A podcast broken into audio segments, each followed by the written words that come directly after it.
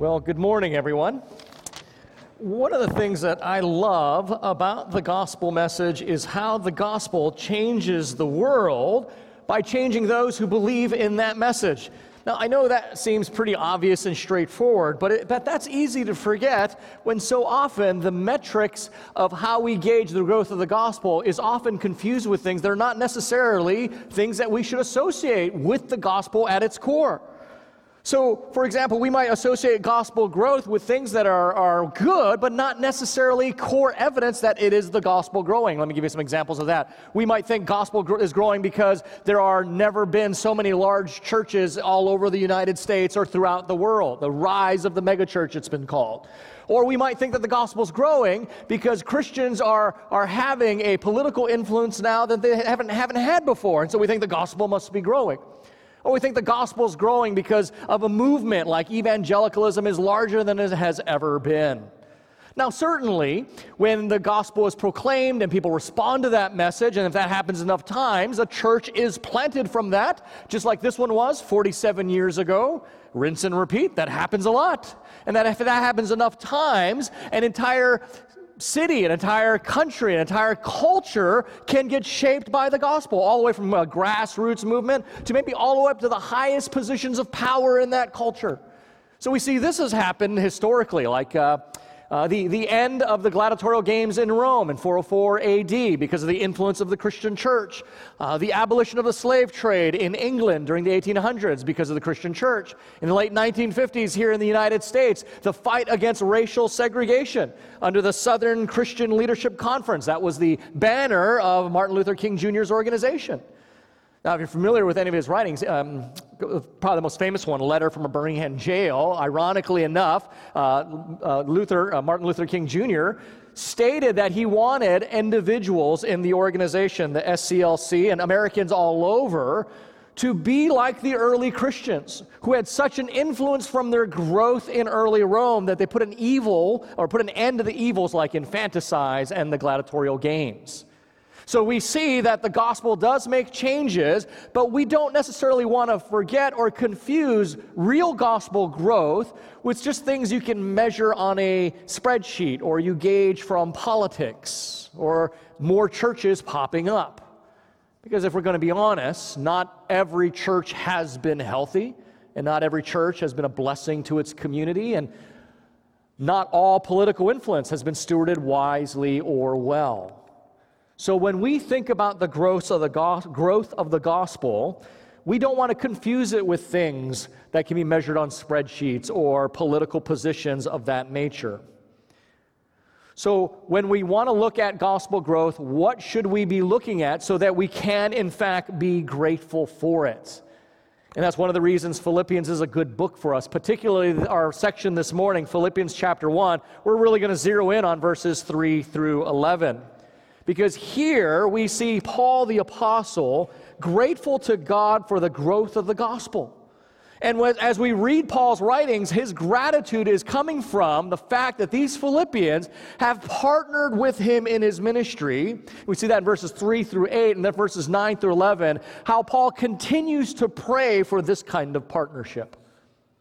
So, when we look at our text this morning, we see gospel growth in particular in the partnerships we have with our lives and in the prayers that we make. So, we'll look at them one at a time. Our two points being gospel growth as seen in our partnerships and gospel growth as seen in our prayers. Let's look at the first one. Now, you see in the very first six verses, our time is taken up by Paul's gratitude for the Philippians and their partnership with him and the impact that it's had on both his life and their lives as well. That word partnership in verse 5 there, you see where he says, because of your partnership in the gospel. Now, if that word sounds a little too cold or sterile to you, seems a little too professional, um, don't worry. It's really another translation of a word that's common to us called fellowship. It's the Greek word koinonia that we typically translate as fellowship here. The translators of the ESV decided to translate it as partnership, not to downplay Paul's affection for the Philippians I mean, nothing would be clear of his affection for them as in verse 8. Look at verse 8. He says, For God is my witness how I yearn with you all with the affection of Christ. No, it's not because he, they're downplaying his affection, but they're trying to show the strength of the bond that they share. I appreciate this move. That term, if you've been a Christian long enough, you've been in churches, you've heard fellowship, right? You, you hear people say that, hey man, let's fellowship. Hey, let's fellowship. We had good fellowship. And what that word should always mean, koinonia, means things in common. We get derivative terms like uh, coin, commune, community from that. It means having some common bond in something of profound. But sometimes words, by their usage, lose their profundity. And I think fellowship's one of them, right? And so oftentimes fellowship in Christian circles can mean it can mean profound unity over the gospel, but a lot of times it means going to see a movie and getting some coffee and talking about Bible themed topics or something like that. So the translators deliberately translated a different nuance to bring out partnership. You see that? Because what was being pictured at Philippi wasn't just good old Christian fellowship, there was partnership. Furthermore, sometimes fellowship can be seen as an end in and of itself in our churches, can it? As if that were the sum total of what we were about. We want to have good fellowship. But that's not the idea here. So they use partnership because partnership evokes the idea of, of some kind of contribution that's being made. Partnership evokes the idea of an investment of some sort. Partnership evokes the idea of a goal. We are partnering together for something.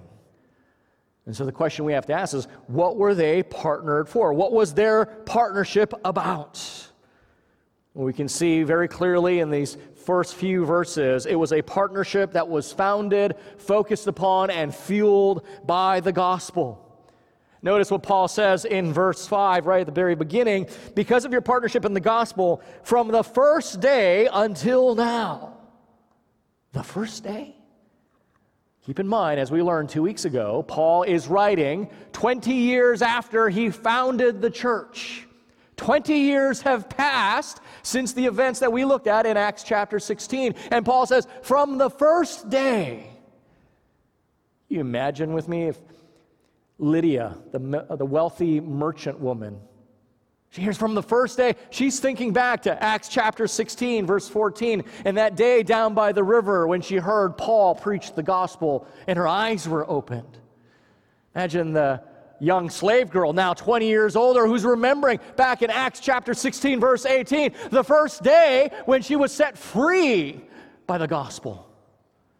Maybe the older centurion, more wizened his years, he hears the first day and he's thinking back to that fateful night in prison Acts chapter 16, verse 30, when the earthquake happened and he was about to take his life and he heard the gospel message of mercy and he and his whole household became believers from the first day until now. 20 years have passed, but it's not just these three. It's not just Lydia, it's not just the slave girl, it's not just the Roman centurion. It's all the church at Philippi, every one of them from the first day until now. Look at Paul's language in verses 3 and 4. I'm thankful for you all in all my prayers, verse 4. It's right for me to feel this way about you all because you all are partakers. Did you notice when Jenny was reading how many times the word all showed up in these 11 verses? All, everywhere. It's not just, friends, the mission committee that's interested here in the gospel. It's not just the evangelism team. It's not just the elders. It's not just the staff at the church. Paul is saying, all of you are getting after the gospel.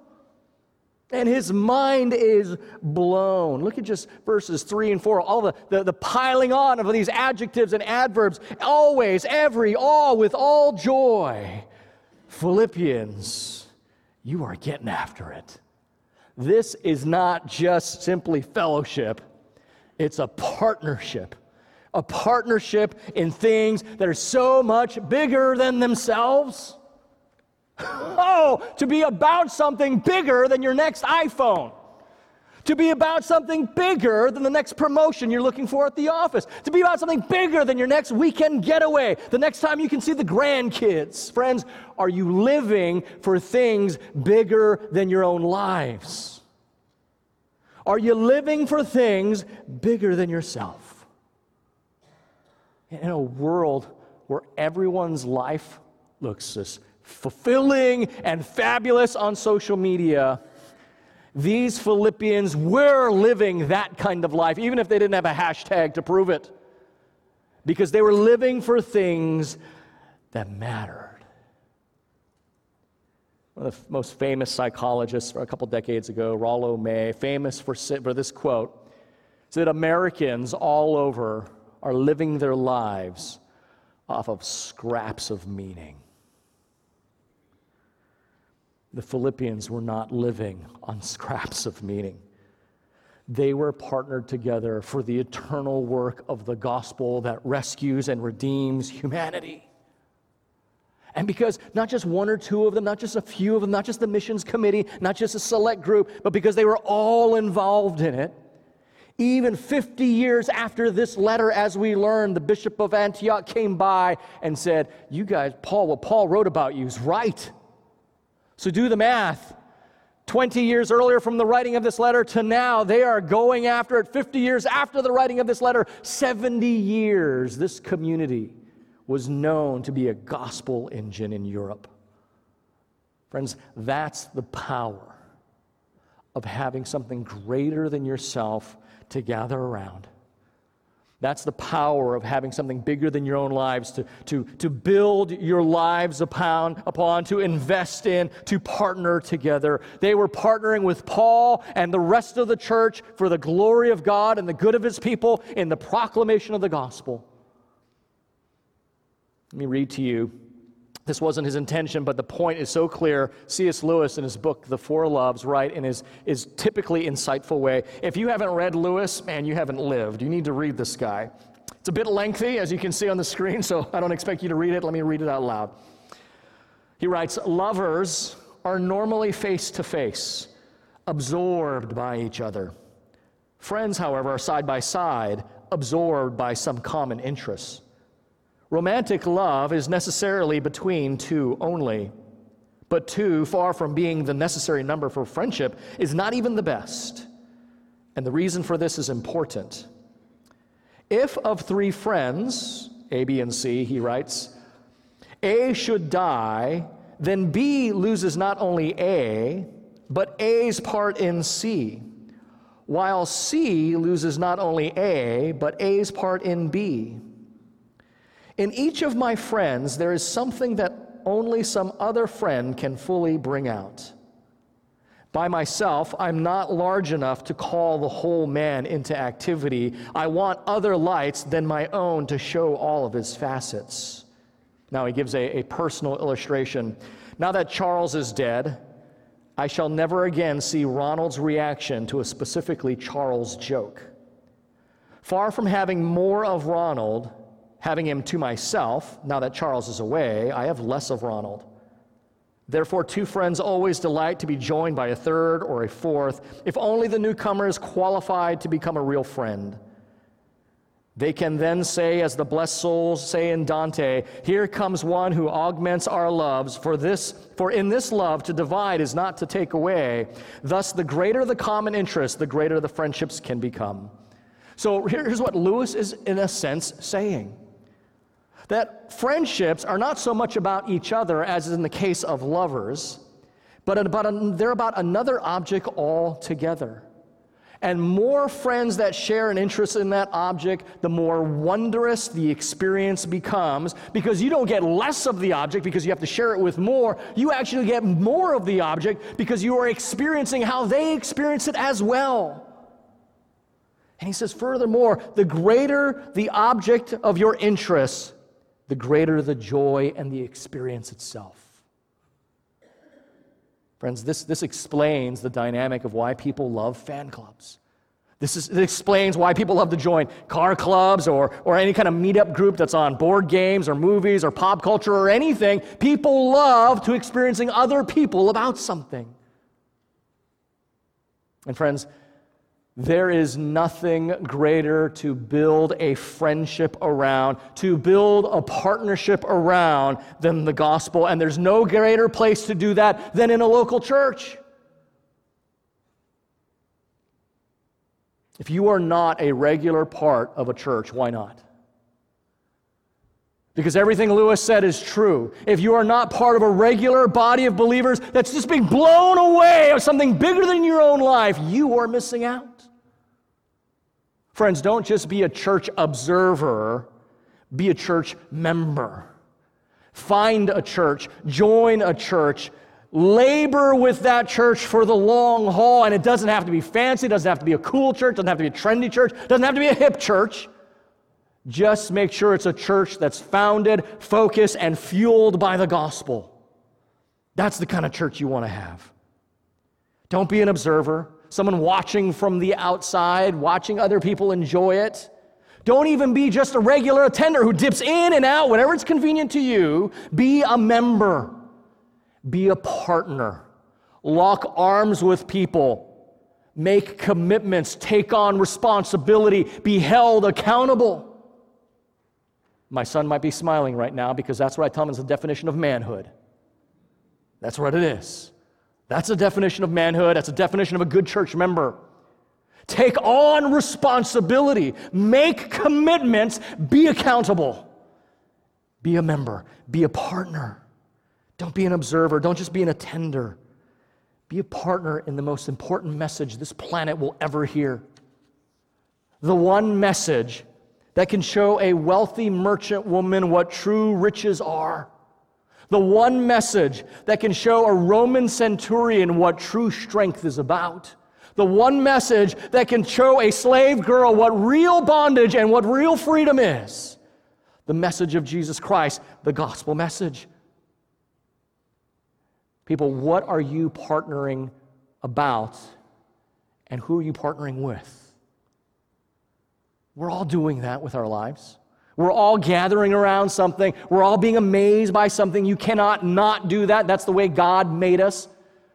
What are you partnering around and who are you partnering with? Now, that question's, I'm not throwing that out there to guilt you to quit your job and be a missionary, right? Okay. I'm not, I'm not trying to guilt you to stop pursuing personal ambition and pursue a life of obscure service.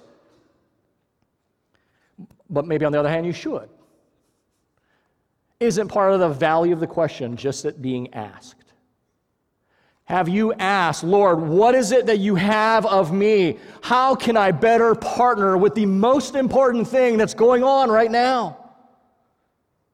I know it's Super Bowl Sunday. We're all waiting to get home to get to the game, but that's not that important because there's going to be another one next year and another one the year after that, another one after that. But the gospel, there's no other gospel, friends. And this is the one thing that impacts eternity. What are you partnered with? Ask the question. Because we know, at least in the Philippians, it did demand more of at least one of them. His name was Epaphroditus, right? We know him, we were introduced to them. He became a messenger on their behalf to Paul. But for the most part, every one of the Philippians, their lives stayed the same. They just faithfully were godly witnesses to Christ in a, in a, in a, a perverse, decaying culture. And their lives did the same thing every day. Even though they were about the greatest thing of all, God had called them to rather mundane, ordinary things. But they were faithful to support Paul. And Paul said, Look, you may not be able to be with me like Epaphroditus is, but your gift, your support of me, it's like you are with me in prison.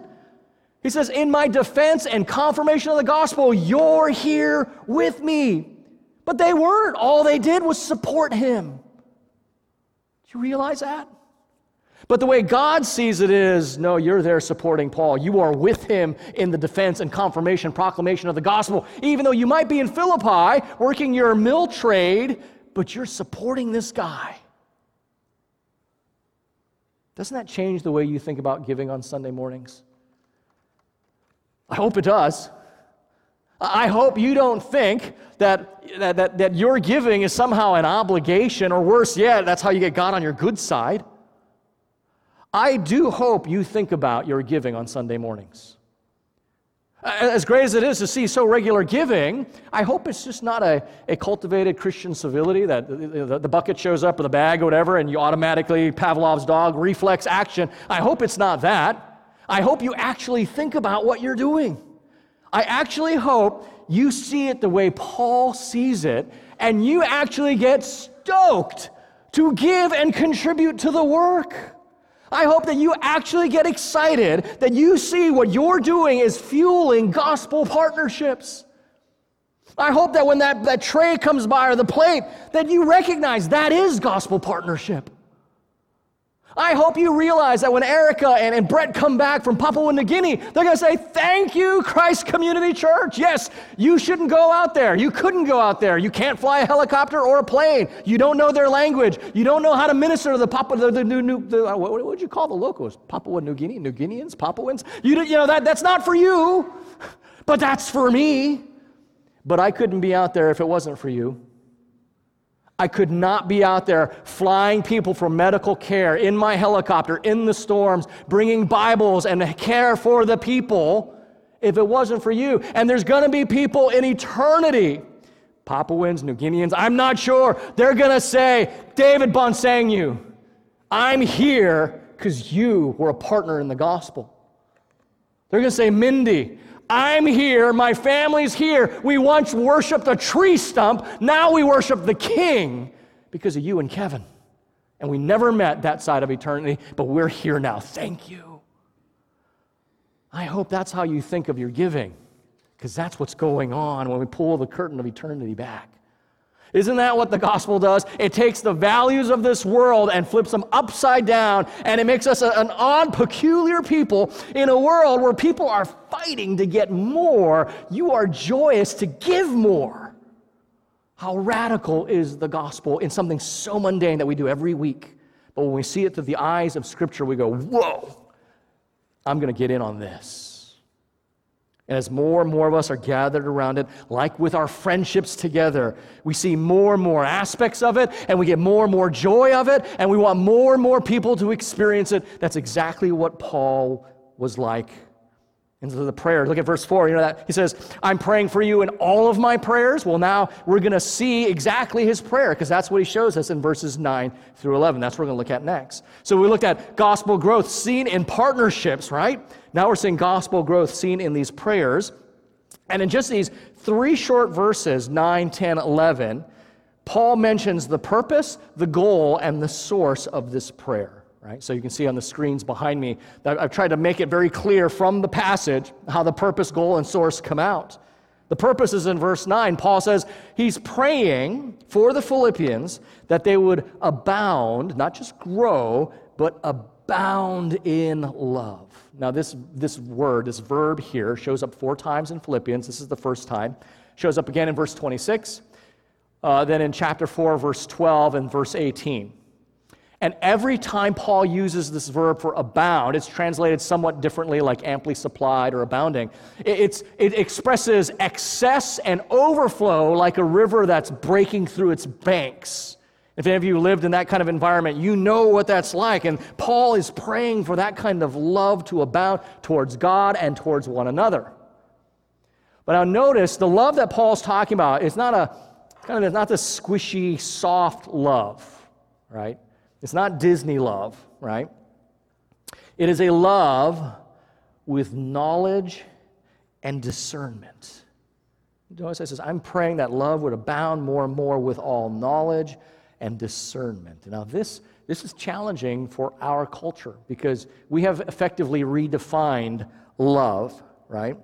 And, and so, love in our culture, I got, I got the scare quotes or the air quotes, whatever it is, is thanks to Disney, we think that's the highest supreme and virtue, right?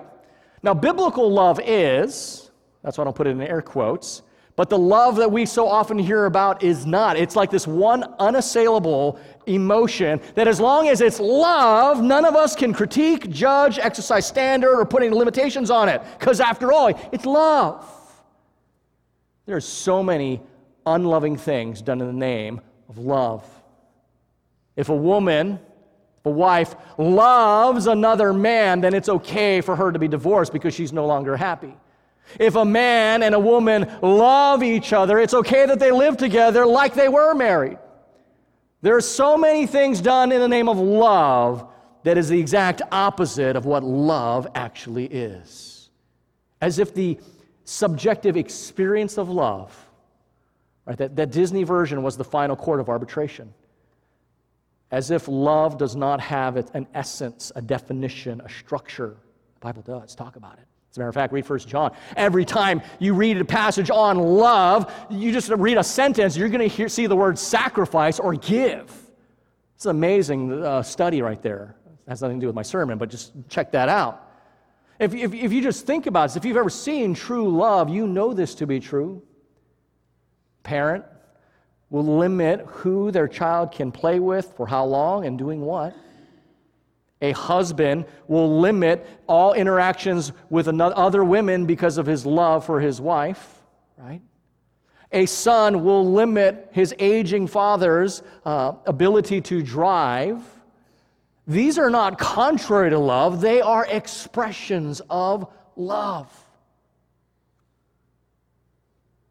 And so Paul says, May your love abound. He's talking about the subjective, overwhelming aspect that you feel with knowledge and discernment, the objective criteria of it. Love and truth always go together because, in Paul's mind, love and knowledge, knowledge was always grounded in the revelation of God's character in the scriptures. And so love was always defined by that character. That's why love and truth always go together.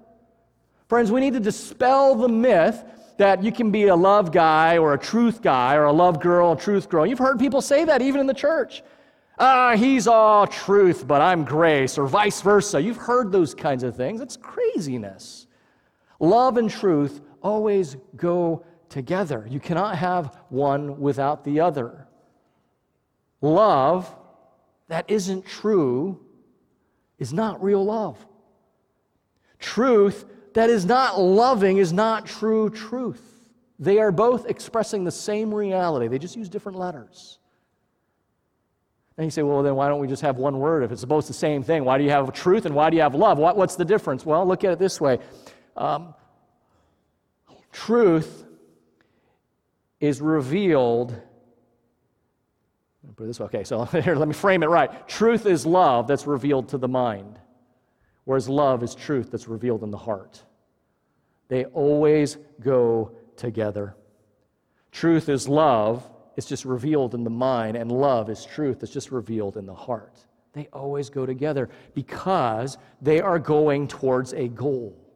Right? So Paul's purpose of praying was that this love, this subjective love, grounded by the objective reality of what love is, goes somewhere, and that's what we look at verse 10.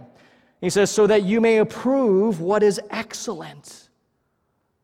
So he wants them to grow to love, but not in and of itself as if that were the end goal, but so that they can approve what is excellent. So Paul's praying for their subjective experience of love to grow within them so that they can exercise knowledge, discernment. They can know right from wrong. They can have the kind of practical wisdom that the Christian worldview brings to your life kind of knowing what to do in certain situations, the right word, the right, right, right way to navigate these things because you love someone and you have truth. It, it is not a discernment between what's bad and good. That, that's easy. That doesn't even require, I mean, that's, just, that's not discerned. You don't need discernment for that. This is bad, this is good. What's the problem? What he's talking about is this thing that so often grips us is, well, this is good, but it, which is good and this is the best? Someone said that the good is the enemy of the best. You ever heard that expression? What Paul wants us to know is that God has the best for you, and he wants you to be able to discern what may be good but is not the best. He doesn't want us to settle. Again, our friend Lewis, this time in, in a different book, The Weight of Glory, he helps us out. Indeed, he writes, if we consider the, uh, listen to the way he explains this, amazing.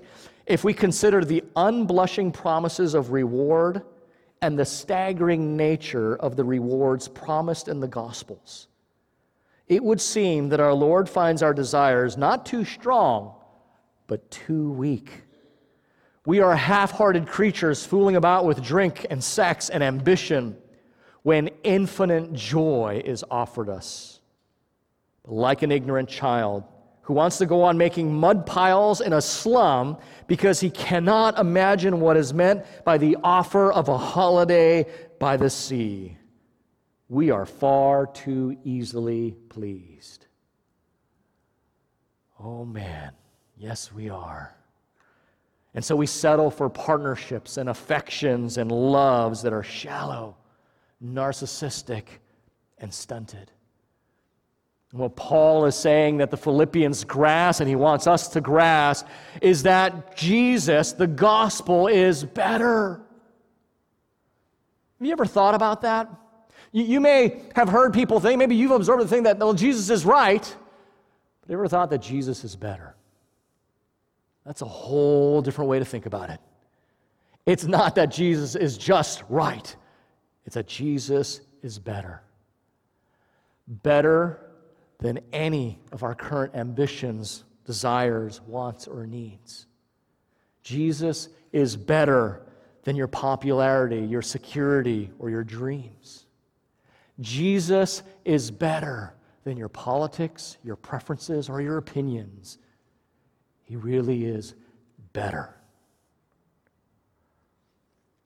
Jonathan Edwards probably one of the sharpest minds America has ever produced. He was the president of Yale University, was talking to his students, and he wanted his students to understand the difference between religion, which was really part of the tapestry of culture, and the truth of the gospel message. And so this is what he says to them. Here's what, what is his charge to the students. It depends, of course, how you answer this question to determine whether or not you understand the Christian message. The question being, is Jesus merely useful to you or is Jesus truly beautiful to you? Wow. Here's why Edwards is so brilliant. I mean, you can probably pick it up from this, just this one statement. Edwards understood the, the, the, dynamics of the human heart, and he could see through the, the superficial externalities that, that we often focus on. But he could see that there are so many people involved in religious observances, but they weren't really Christian. He says, so look, the religious person, the religious people, they use Christ. Christ is useful to them. They have a certain sense of morality. They want things a certain way, and Christ seems to fit that bill. They like the structure, they like the tradition. It works for them, so Christ is useful. The irreligious person, on the other hand, Christ isn't useful for them. Christ is kind of useless. But they're still going to find something that's useful for them. It might be a different person or a different thing, but they're going to find things that are useful to them. So here's the genius of what Edwards is saying. On the surface, religious people and irreligious people may look completely different, but in their hearts, they're driven by the same impulse. They're looking for something that's going to work for them. The only difference is the religious person finds it in Jesus and those structures, the irreligious person finds it in someone else and those structures. But both of them are just using Jesus. Or, excuse me, one of them is just using Jesus, the other one doesn't care about Jesus. But the driving heart motive is identical. What's going to work for my life? That's why Edwards is so brilliant. Here's the point Jesus is better Jesus is better than both your religion and Jesus is better than your irreligion. And that's what Edwards was getting at. The way you determine one from the other is some people just think he's useful, other people find him inescapably, unavoidably beautiful. And Paul did. He said it in chapter 3, verse 8 the surpassing worth and value of Christ. And the Philippians did the same. And that's why they partnered around the gospel. Friends, is Jesus just useful to you? Or is he beautiful to you? I often find that irreligious people, they don't reject the gospel when they understand the gospel. What they're rejecting is the religion that's grown up around the gospel. And so we need to be careful because we do tend to lean on that religion spectrum that we're not just making Jesus useful and promoting him as useful, that Jesus is beautiful and Jesus is better. He's better than pursuing trite happiness that can be taken away here and there. He's better than whatever it is that you're pursuing. It's not just do this because he's right, it's because he's better. And so, Paul, praying that their love would abound this way, the goal to discern the good from the best. And finally, he gets to the source of everything we've talked to up to this point. It's in verse 11. Notice the phrase, that comes through Jesus Christ. What made the partnership possible? What was the foundation, the focus, the fuel of their friendship? Who is the source of this amazing love? And it's all the same person, Jesus Christ. Now, friends, I know, I know many of you are this way, but the reality is if you have partnered in the gospel, if there's any spiritual growth in your life, it hasn't happened because you're particularly smart. I mean, you are, many of you are smart, but that's not why it's happening. It is because, like Lydia, one day your eyes were opened. Like the slave girl, you were set free. Like the centurion, you were shown mercy. And it comes all through Jesus Christ. And so when Paul says in verse 11, filled with the fruit of righteousness, what he's talking about is that fruit that we studied in Galatians chapter 5, 22 to 23. You know, love, joy, peace, patience, kindness, all those. You're filled with the fruit of righteousness that comes through Jesus, not of your own doing. So if you're hearing this and, and, and, and, this is not going to change, you are not going to change by simply saying, okay, what that guy says makes sense, I'm going to try harder. It's not going to work. You're not going to change by simply saying, I'm going to change my ways. I'm going to just do better. I mean, that can be a helpful admission, but that's not going to get you very far because the true source of change is not found in you, because if it was, you'd be different already. But if you're saying, yeah, I need to partner about things that matter, I need to think about things like the way the Bible thinks about them, I'm just going to try harder. The way that that changes is finding that it's in, it's in Christ because it comes through Christ. And the way that happens is you find Him to be beautiful. In other words, you cannot partner uh, in the gospel work without first being attracted to the person whom the gospel is about. You're just, you're just not going to make it a value until you see Him as the ultimate value that surpasses all other values. So it's not going to happen until you see Christ not just as useful to you, but beautiful to you. And the way you see Him as beautiful is you see His love working for you. As you look upon the cross, we don't have a cross up there because we had nothing else to put in that spot. It's to be a, a, daily, weekly reminder this is the love of Christ shown to us. At what great cost he was put there. The songs we all sung should have prepped your heart for that. As we look upon that and we see his beauty, we then come to ask why would you want to partner with anything or anyone else? Why would you want to give your affections, your energies, your time? To anything else other than this one man. That's why Paul was grateful for the growth of the gospel in Philippi. It's not because their numbers were great.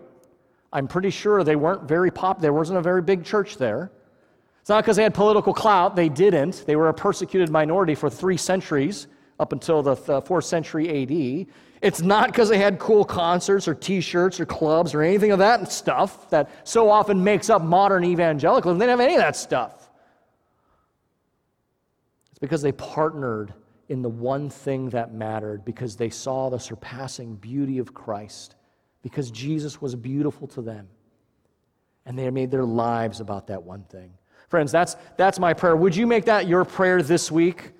Would you look at Philippians 1 9 through 11 and say, That's how I'm going to pray for the people of Christ Community Church? That their love would abound more and more with knowledge and discernment so that they can approve what is excellent and be found blameless and pure on that day of Christ, filled with the fruit of righteousness that came not from me, not from my performance, but Jesus to the praise and glory of God. Yes, I know Aunt Martha's got her knee surgery, but that can wait. She's got two, right? Pray for Aunt Martha that her love would abound, that she would love God and his people with knowledge and discernment and look forward to the day of Christ. Can you pray that for us? Pray that for me? I need that. We need that. The churches need that. Would gospel growth be seen in what we partner our lives with and how we pray? You imagine if everyone that calls this church their home, it's about 400 of us now, would be praying that this week, what could be done? To the praise, as he ends this passage, to the glory and praise of God. Let's make that true. Let's pray. Oh, sorry, almost forgot. Communion Sunday. Ah, well, sorry about that. Just I'm excited about this passage and want to pray about it. It's Communion Sunday. Most of you have, have been here on Communion Sunday, but if you haven't, let me just explain to you what we're going to do. We're actually going to celebrate some of what we just talked about the solidarity of a partnership in the gospel. The bread representing the life of Christ. This is how we're sustained, brothers and sisters. We're not sustained by our 401ks, our jobs, the identity we get from being parents, or whatever it is. We're sustained by Christ. The cup represents his death on our behalf. The cup is the death we should die but aren't, because of the bread represents the life we should have lived but don't. But Jesus did it both for us. And that's what we're going to celebrate. The only thing we ask is that if you're not a Christian, if, and by that I mean if you've never realized you are in need of a Savior because your sin is made known to you, if, if that hasn't happened and you're not desperate to know Jesus, that's a good indicator that you're probably not a Christian. And so we just ask that you sit and watch something that we do as Christians. Christians have done this, and they do it to this day with their lives. And so it's a sacred thing that we do. So we ask that you just respect that. If you are a Christian, though, and you're visiting from another church, you're welcome here if you're welcome at the table at your church. Um, let me bow, let's bow our heads in prayer, and we'll have our servers come up to serve us. Father, we thank you for this day of being together, worshiping together. I am always aware, Lord, that how lucky we are that we gather and sing and we have this beautiful building and we have this freedom. When so many of our brothers and sisters gather under persecution and fear of death, and they, they, they gather quietly, barely raising their voices to a whisper for fear of who's on the other side of the door. Unfortunately, Lord, that has been our heritage. We only don't think that because of the last 300 years we've experienced such a blessing in this country. But Father, may we use these freedoms to the advantage of the gospel. That we would use our time, our energies, our resources, not for ourselves, but for the proclamation of the kingdom. For our lives, our time will end very shortly. we want to stand before you knowing that we partnered about the things that mattered. And so, Father, as a means to that end, we will pray for one another as Paul prayed in Philippians 1 9 through 11. And we thank you in Jesus' name. Amen. Thanks for listening to this message from Christ Community Church of Laguna Hills. For more information and resources from Christ Community, visit us at www.ccclh.org.